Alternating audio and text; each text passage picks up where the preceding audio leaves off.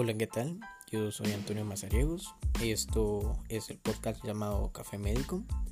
Soy un estudiante del segundo año de medicina y este podcast va dedicado hacia las personas que piensan entrar a la carrera, a la facultad como tal, y para personas que ya están adentro y necesitan alguno que otro consejo para poder llevar más amena la carrera.